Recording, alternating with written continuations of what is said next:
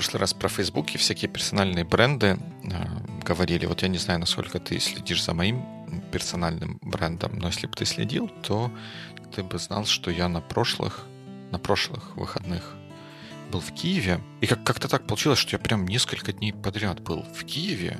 Но я не все время там находился, я ездил в Днепропетровск еще. А, а ездил я потом в Киеве на CTO Meetup. Кстати, очень, очень здорово все получилось. Вот как раз возвращаясь к нашей предыдущей теме мероприятий, вот мероприятие, которое собирает людей с одной направленностью, с одними проблемами, дает им возможность очень о многом поговорить. Мне нравится намного больше мероприятий, где просто кто-то выступающий чего-то чего вещает. У вас клуб анонимных сетешников?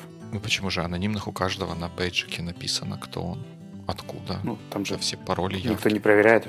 Но, но можно назвать это клубом анонимных, просто клубом, клубом сетеошников, и там очень, в общем, здорово. Здорово. Вот, и я благодаря этому был много, много времени в Киеве, и как-то, ну, я не знаю, когда я, когда я в Киеве, мне кажется, что для меня наиболее удобный транспорт — это метро, и я вот везде, соответственно, на метро ездил. Хотя, конечно, есть даунсайд у этого всего. Как оказалось, э, с моими наушниками, с обычными, в метро невозможно слушать подкасты, потому что вот очень, очень все громко происходит. Но кроме того, что там вот какие-то громкие шумы происходят, я поразился тому, насколько все время вот это вот метро как организация, или как, как- я не знаю, как она называется официально, а насколько она тебя все время нагружает. Она тебе все время через public announcement делает, дает какие-то указания, что тебе делать, что тебе не делать, заходить быстрее, выходить медленнее, смотреть за вещами. Даже когда ты просто едешь по эскалатору, эскалаторы же там длинные достаточно, тоже тебе рассказывают про то, что тебе нужно делать. И вот одна из фраз, э, вернее, вот од- один из таких анонсментов, он меня прям, прям зацепил.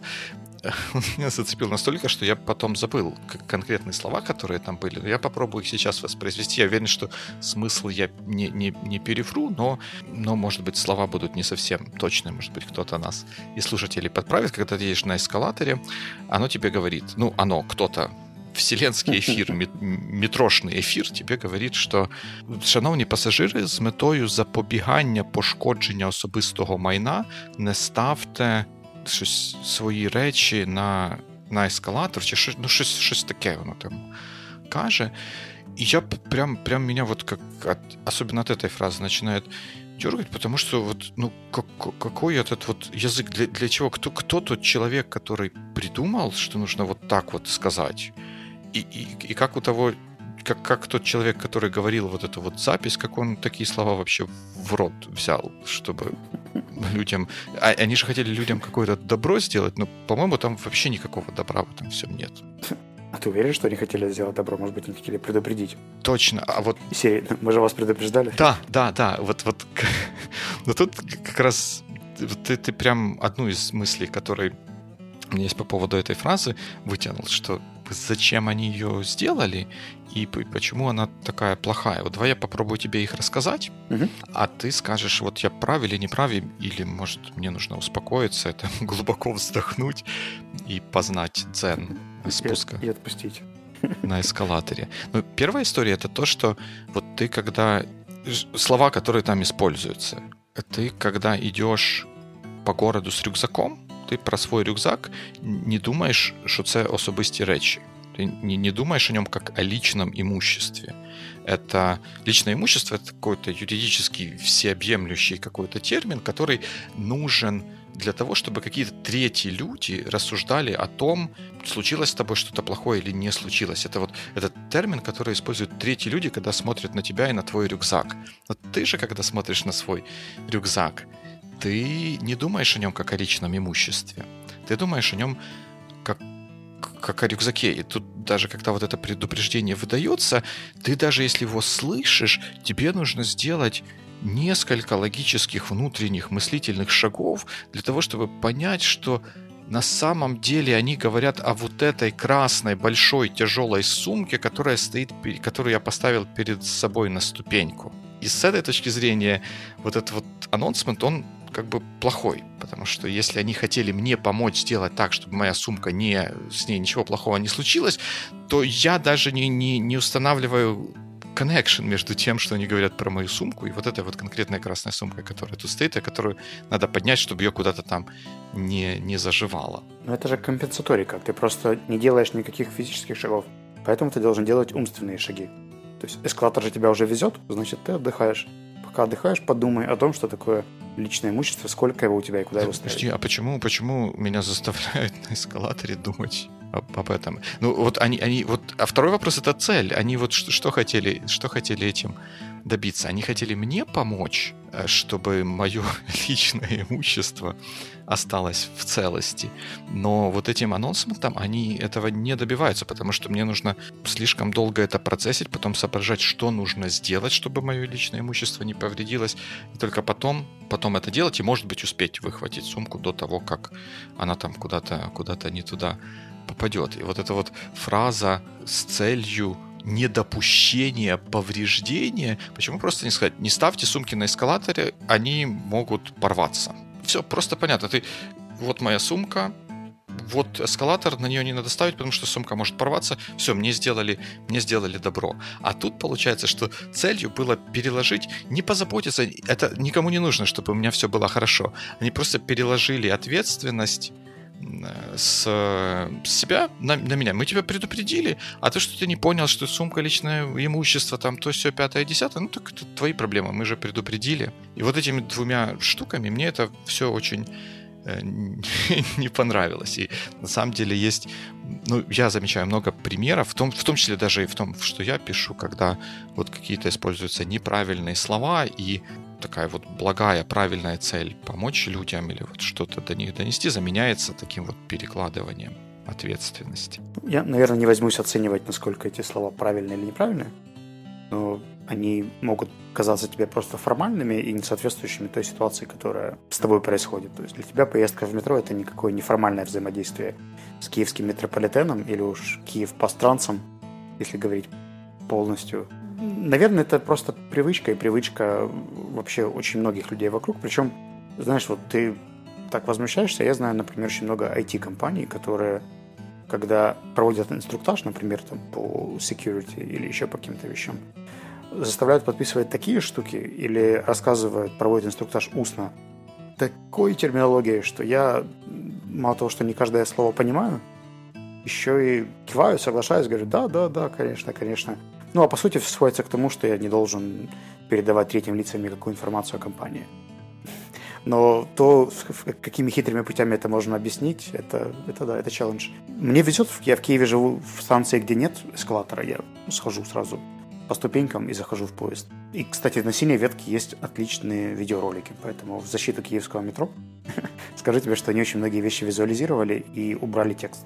Ну, это, я считаю, это хорошо и правильно, но вот тут проводя аналогию с этим security тренингом, получается, то, как ты говоришь, это наводит на меня на мысль о том, что цель этого тренинга, ну, такая, может быть, декларируемая, может быть, и правильно сделать так, чтобы ты ничего-то вот этого не сделал, но фактически получается, что происходит перекладывание ответственности на тебя, что мы тебе вот это вот что-то непонятное рассказали, ты, может быть, даже там расписался, то, что ты не, не понял, что это значит, это как бы твои проблемы. Главное, чтобы, если что, можно было, если ты кому-то что-то расскажешь, можно было найти, в общем, виноватого и ну, успокоить свое чувство безопасности, или как это называется. Возможно, именно так и называется. Но у меня есть другой пример. Это лондонское метро с их очень простыми инструкциями типа Mind the Gap uh-huh. и трехсложными инструкциями, которые там везде развешаны. А, но одна из них была а, Watch the Pickpockets. А, они вешали плакаты, когда у них был пик карманников, да? да uh-huh. карманников. Было очень-очень много карманников на станциях, и они повесили такие плакаты. Карманники перебрались поближе к плакатам, потому что когда люди читали плакат «Будьте осторожны, карманники», они тут же автоматически проверяли тот карман, в котором лежит их портмоне или еще uh-huh. что-то. И карманники в основном теперь стояли возле этих плакатов и смотрели, кто как на них реагирует. Это интересная история. Но мне кажется, это тоже такой плохой совет. Вот что, что, что, что значит watch the pickpockets? Вот, вот что, что я должен сделать по результатам этого? Если бы они сказали, не знаю, пока в метро держите руку на своем кошельке или где-то там в кармане. That, that's, that's doable and that kind of helps. А watch big pockets тоже так. Я, я боюсь, что если я буду держаться за тот карман, в котором я ношу портмоне, это может быть нехорошо. По крайней мере, это будет комично. А, ну, Но да. здесь вопрос, наверное, не сколько инструкций, сколько того языка, который используется для его описания. Мы, кстати, частично это затрагивали, когда обсуждали описание IT-компаний, которые все-таки тоже очень любят формальный язык. Он просто другой, да, то есть из другой экосистемы. Если пример из киевского метрополитена – это такая постсоветская бюрократия, которая до сих пор живет вот в каких-то инструкциях или, может быть, юридических договорах, то у IT-компании есть да, своя... Там же даже название специальное mm-hmm. для этого есть – канцелярит. Канцелярит? Угу. Наверное, так просто безопаснее, и это не требует никакой ответственности. По крайней мере, вот все банки, которые я знаю, кроме Привата и, как ни странно, Светбанка, не знаю, работают они еще или нет, но вот у этих людей приложение всегда очень user-friendly. Все другие онлайн-банкинги, которые я когда-нибудь пользовал, а это было, наверное, 7 или 8 разных банкингов, это просто можно было погибнуть, пока, пока я разбирался в том, даже в структуре их мобильного банкинга, не говоря уже о том, какие слова они использовали для там, транзакций, внутренние транзакции, внешние транзакции.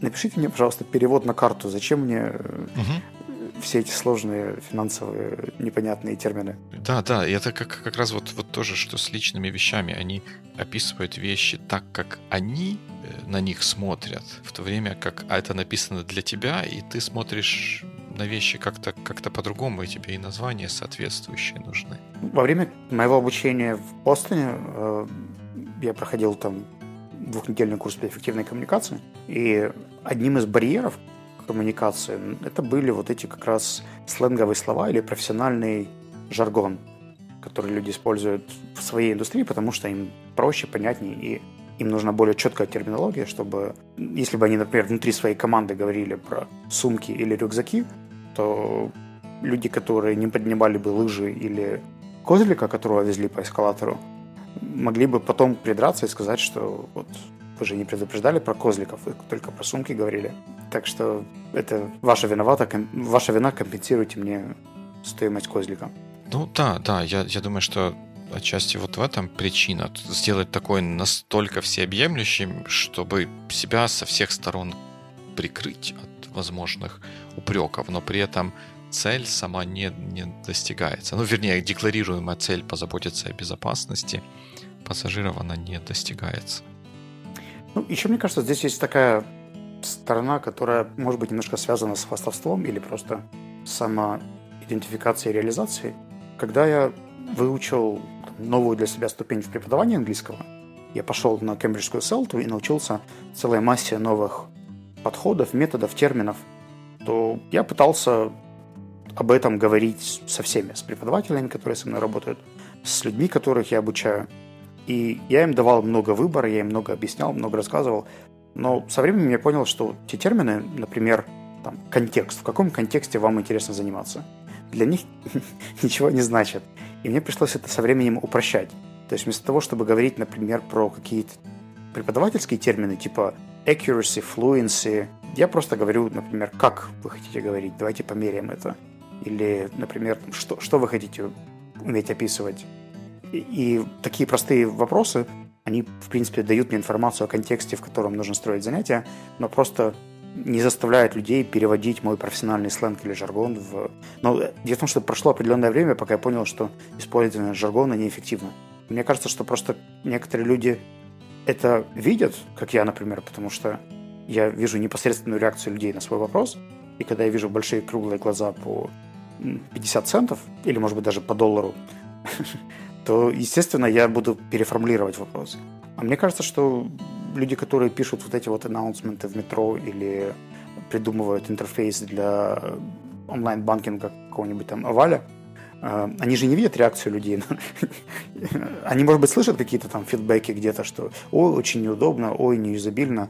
Но когда человек заходит в онлайн-банкинг или стоит как ты на эскалаторе, то, к сожалению, рядом нет вот этого инструктажера, который бы увидел возмущение в твоих глазах и переписал запись? Ну, мне кажется, тут есть два момента, что э, вот эта обратная связь, она, конечно, очень важна, но в первую очередь здесь играет роль то, насколько вот тот человек, который это создает, или те люди, которые вовлечены в создание этой штуки, могут себя поставить на место э, людей, для которых это делается. Или не могут, потому что если этого не делать, то в, в некоторых случаях в принципе невозможно получить фидбэк. Вот, например, нам периодически пишут пользователи какие-то гневные или не гневные, или просто письма с какими-то вопросами, и в некоторых случаях у меня занимает достаточно много времени как-то запроцессить вот этот ответ на этот вопрос, вот если бы я объяснял своему тиммейту, это бы заняло мне там три предложения, может быть, два предложения. А когда я объясняю это тому пользователю, у меня выходит намного больше, и как бы первый соблазн написать быстро, что тут, там, вот так-то, так-то, так-то, а потом ты думаешь, такой, wait a minute, он же ничего не знает про то, что там какие-то cloud storage, какие-то особенности приложений, права доступа и тому подобные вещи, и как бы начинаешь это вот все раскручивать и, и потом, потом ему объяснять. Мне кажется, это очень ну, такое важное умение для тех, кто взаимодействует или что-то делает для других людей, как уметь поставить себя на их место. И тут мне вспомнился еще один пример из лифта какого-то, в котором я недавно ездил. Ну, такой более-менее стандартный лифт с относительно узкими дверьми, и там внутри лифта ну, во-первых, внутри лифта, да, написаны правила безопасности.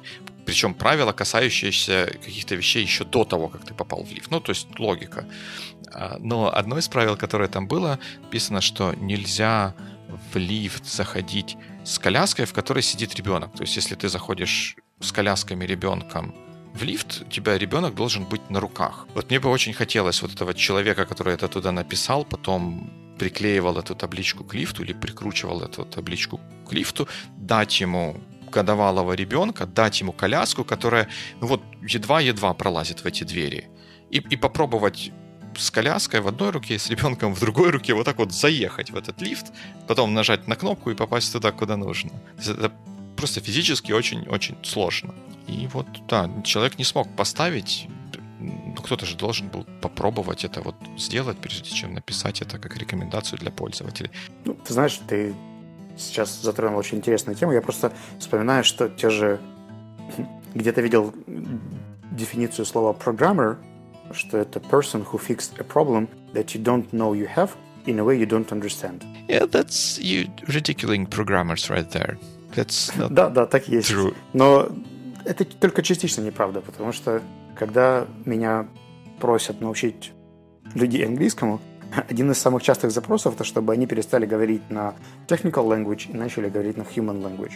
И это перевод на какой-то общечеловеческий язык, потому что когда, например, аутсорсинговые компании имеют привычку делать какие-нибудь weekly синкапы с э, заказчиком, угу. то одно дело, когда вы внутри команды обсуждаете какие-то штуки, или если ваш заказчик технически грамотен, а другой вопрос, когда это человек, который из бизнеса, и он не совсем понимает специфику фреймворков, с которыми вы работаете.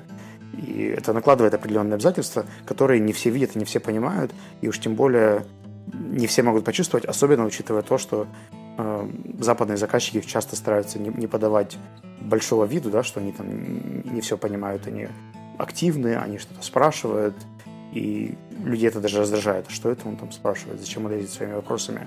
Он так просто компенсирует свое непонимание ситуации и отсутствие контекста. Ну, видишь, мне кажется, в этой ситуации есть две стороны монеты. Первая сторона — это то, что ты говоришь, и правильный пример к той ситуации, которую мы рассматриваем, что если есть человек, который находится, ну, имеет какие-то другие взгляды, какой-то другой контекст, как ты уже не, неоднократно сегодня говорил, то когда мы адресуем какую-то информацию этому человеку, нам нужно эту информацию передавать ему таким образом, чтобы она учитывала контекст, чтобы он, находясь вот в том месте, где он находится, мог воспринять и понять то, что мы ему говорим. Это, это да, так всегда должно быть, ну, как мне кажется. Но вторая проблема здесь в том, что если это вот говоря про процесс и вот рассказывание каких-то деталей, если это митинг sync-up команды, то э, то, что там рассказывается, оно предназначено для всех членов команды, в том числе для технарей, которые там рядышком сидят и, и которые понимают, что, что это там за фреймворки и, и, и, и все такое. И таком случае возникает вопрос, а нужно ли нам на этом митинге иметь человека, который, ну, который приходит просто послушать про прогресс. Не нужно ли нам тогда назвать этот митинг отчет перед Джоном о том, что у нас сейчас происходит, а синкап, вот такой рабочий процесс, узнать, какие проблемы, сложности, кто как чему может помочь, уже делать, делать без Джона. Разумный вопрос. Тогда давай попробуем еще одну фразу, которая тоже немножко exaggerated, но имеет в себе зерно истины. Звучит она так. Real programmers don't comment their code. If it was hard to write, it should be hard to understand. И это уже вопрос не э, менеджмента или того, кто куда кого приглашает и как называет митинги, а такой ментальности, что, ребята, это там технические сложные вопросы. Я могу вам объяснить, но вы все равно ничего не поймете, поэтому я даже не буду стараться это объяснить по-другому. И я это очень часто вижу у технических специалистов, к сожалению, сейчас. Ну да, я с тобой согласен, что, что это проблема. Да. Тут, как вот я люблю говорить, что инженер это тот, Engineer is the one who finds real-world solutions to real-world problems.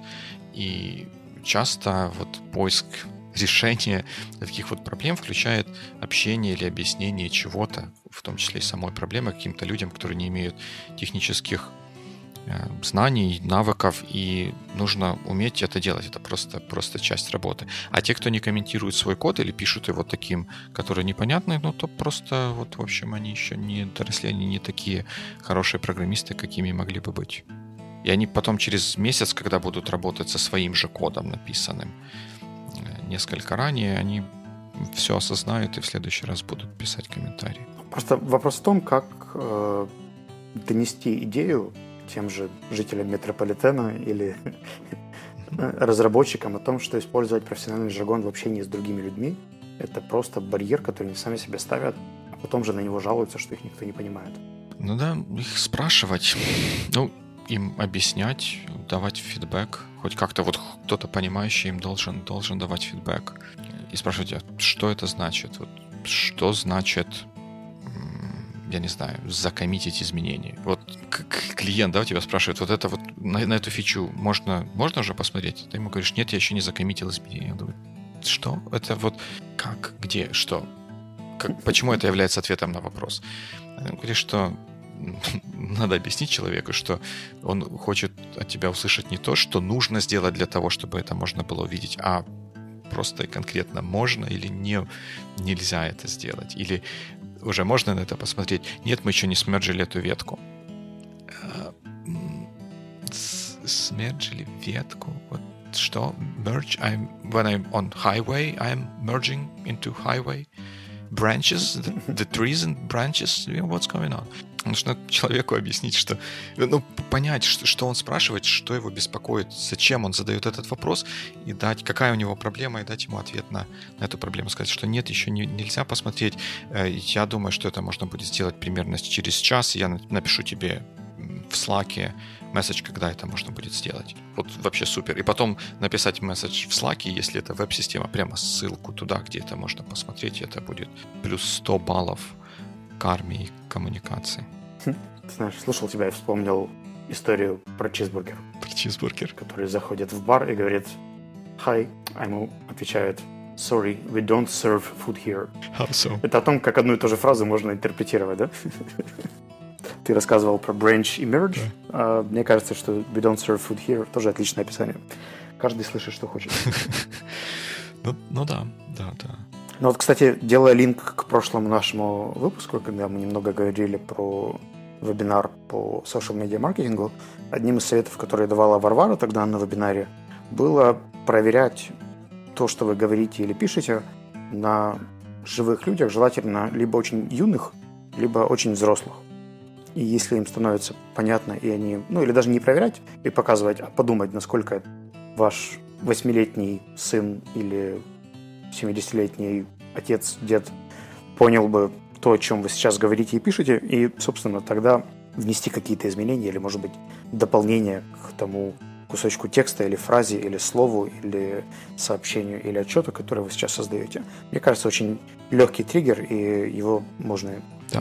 Это, это, это отличный, это просто замечательный совет. И тут я бы еще дополнил это такой ремаркой, что вот когда вот через это упражнение вы проходите, нужно это делать не для того, чтобы сделать, написать что-то, что вы пишете, сделать его понятным для тугодума, как, как, каким у нас принято считать детей или, может быть, не э, таких вот более пожилых людей. А на самом деле нет, вы делаете это для того, чтобы для человека, который такой же, как вы, уменьшить время для обработки и затрату ментальной энергии на обработку того, что вы, что вы пишете.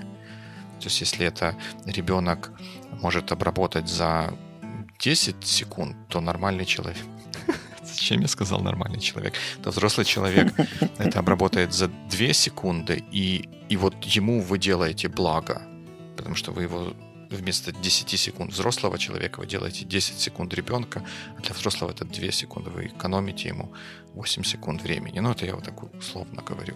Если еще про вот такие вот чуть более практические советы сказать, то я, я тоже вот такую вот рекомендацию использовать простые слова встречал, когда читал книгу как писать хорошо, это достаточно такая известная книга про то, как писать нехудожественные тексты. Там несколько раз автор, я не помню, к сожалению, как, э, как его зовут, но это известная, известная очень книжка, говорил, что нужно использовать простые, простые слова. И вот перечитывать текст и заменять сложные слова на простые слова, чтобы сделать хорошо, облагодетельствовать тех людей, которые будут читать. Если говорить про английский язык, есть такое замечательное веб приложение, и не только веб-приложение, которое называется hemingwayapp.com. Ссылку мы в шоу-ноут засунем, тогда можно английский текст вставить, и оно подчеркнет или выделит те места, вернее, оно проверит как бы readability этого текста, и вот те места, где что-то как-то слишком сложно накручено, или где используются такие вот слишком длинные слова, оно подчеркнет, и дальше можно поработать над тем, чтобы этот текст сделать более ну вот fluent, более легко читающимся. Если мы резюмируем наш разговор, то у нас получается пошаговая инструкция. Первое. Проверьте, насколько вы или человек, которому нужно говорить или писать проще, cares о тех, с кем он общается. Если он не заботится о них, если ему все равно, заставьте его, чтобы ему было не все равно. После того, как вы его заставили или показали, что ему должно быть не все равно, переходим к следующему этапу – упрощения речи. Упрощение речи происходит через избавление от жаргона и профессиональных слов и замена их обычными общечеловеческими терминами. Я не уверен, насколько наш подкаст является хорошим примером такой речи, потому что, мне кажется, он весьма специализирован и заточен. Но если вы вдруг услышали в этом подкасте какие-нибудь термины, которые вы считаете нам стоило объяснить или заменить, напишите нам об этом. Вы прослушали паблик анонсмент от подкаста Боевикли. Следующий паблик анонсмент будет через неделю. И мы, естественно, будем рады любым вашим комментариям, предложениям, темам, которые вам интересны на Фейсбуке, в Телеграм-канале или сайте sonar.one. Точно. Рассказывайте нам о том, что интересно вам, а мы рассказываем... Я не знаю, в общем, что я тут хотел сказать. Делитесь с вами интересными... Еще, еще люди начали двери сверлить, что-то. Скажи просто до новых встреч в эфире. До новых встреч в эфире. Пока.